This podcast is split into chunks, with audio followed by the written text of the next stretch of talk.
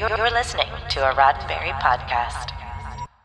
Today is Monday, January 18th, 2021, and this is your daily Star Trek news from the Roddenberry Podcast Network.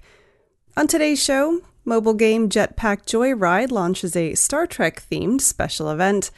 Discovery Science advisors Dr. Erin Macdonald and Dr. Mohamed Noor explain the burn, and Star Trek guest star Peter Mark Richman has passed away at the age of 93. I'm Allison Pitt, and today's show is supported by people like you through Patreon. Find out more and add your support at patreon.com forward slash daily Star Trek news.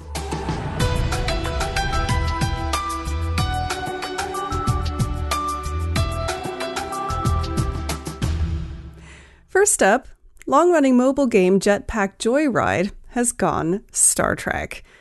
For a limited time, the Endless Runner from the publisher of Fruit Ninja is running on a Star Trek theme, with game elements and rewards replaced by officially licensed theme items. According to the Jetpack Joyride wiki, the run starts with the first sector unchanged, with other sectors using backgrounds based on locations from the Star Trek franchise.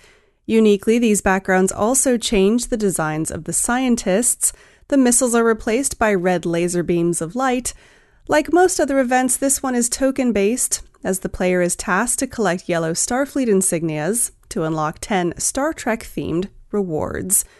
Those rewards include characters in uniforms from Star Trek Discovery, Voyager, TNG, and TOS, as well as a special mech and jetpack. But you don't have to grind for the prizes to enjoy playing the game. Just zooming around as the game's protagonist, Barry Steak Fries, in a Star Trek themed universe is fun on its own. If you're looking for a mindless bit of Star Trek fun, then the Jetpack Joyride Star Trek event is definitely for you. But hurry, it's only on for a limited time. According to the wiki, it runs now through February 3rd. Jetpack Joyride is free to play with in app purchases.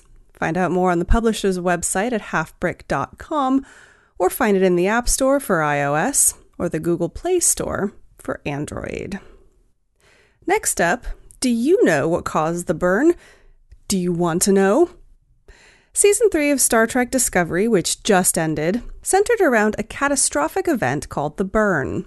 When the Discovery crew landed in 3188, they found that the burn had, more than 100 years prior, caused starships all over the galaxy to spontaneously explode, leaving a dilithium shortage and the Federation in tatters. Over the course of the season, we learned the source of the burn, but how did the science behind it all work? In a new piece on StarTrek.com, science advisors Dr. Erin Macdonald and Dr. Mohamed Noor explain just that. Now, the first thing to know is that dilithium isn't what makes warp drives go. It's merely a stabilizer for the matter antimatter reaction in a warp core. In the StarTrek.com piece, Doctors McDonald and Noor explain. In order to build a warp bubble and go to warp, the ship needs an extremely high amount of energy to warp space time. In today's physics, when matter and antimatter, like protons and antiprotons or electrons and positrons, meet, they annihilate themselves and release energy. That's where dilithium comes in. It regulates these reactions to keep them from going out of control or going critical. Now, the other thing to know about dilithium is that it has a subspace component. Quoting StarTrek.com again, the crystalline structure of dilithium that is both in normal as well as subspace, and if you'd like, refers to the di part of dilithium, makes it a unique regulator for the amount of energy being released. Now, to tell you more would be spoilers for those who haven't seen it, but I will say that the remaining scientific explanation for the burn is a dizzying combination of physics, genetics, and evolutionary biology. If you're a science nerd, and there's a good chance you are, the full StarTrek.com piece is definitely worth a read.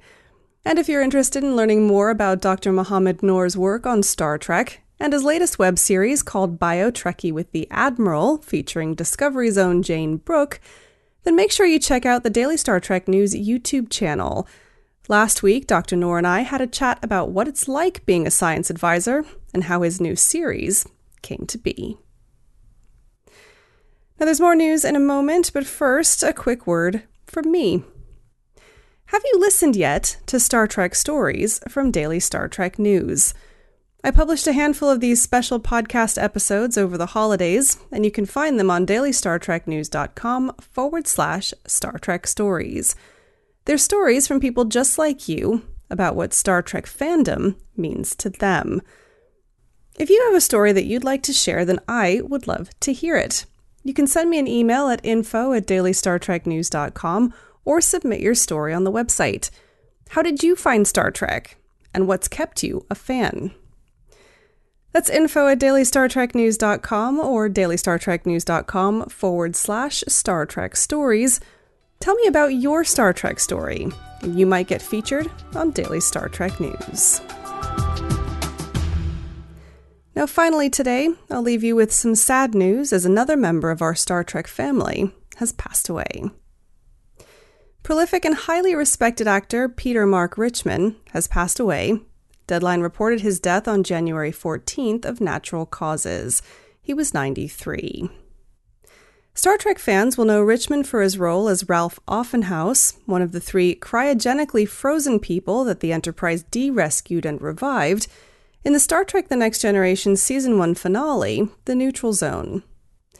However, Star Trek was merely one of Richman's hundreds of credits, which spanned eight decades of Broadway, film, and television. Some of Richman's other notable television roles included the title role in crime drama Cain's Hundred, attorney Andrew Laird in Dynasty, and Lawrence Carson in Beverly Hills 90210. He also had guest appearances on The Twilight Zone and The Outer Limits, Wonder Woman, Galactica 1980, Murder She Wrote, among many, many others.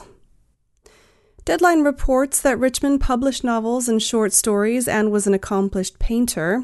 He was also awarded the Silver Medallion for Outstanding Humanitarian Achievement by the Motion Picture and Television Fund in 1990.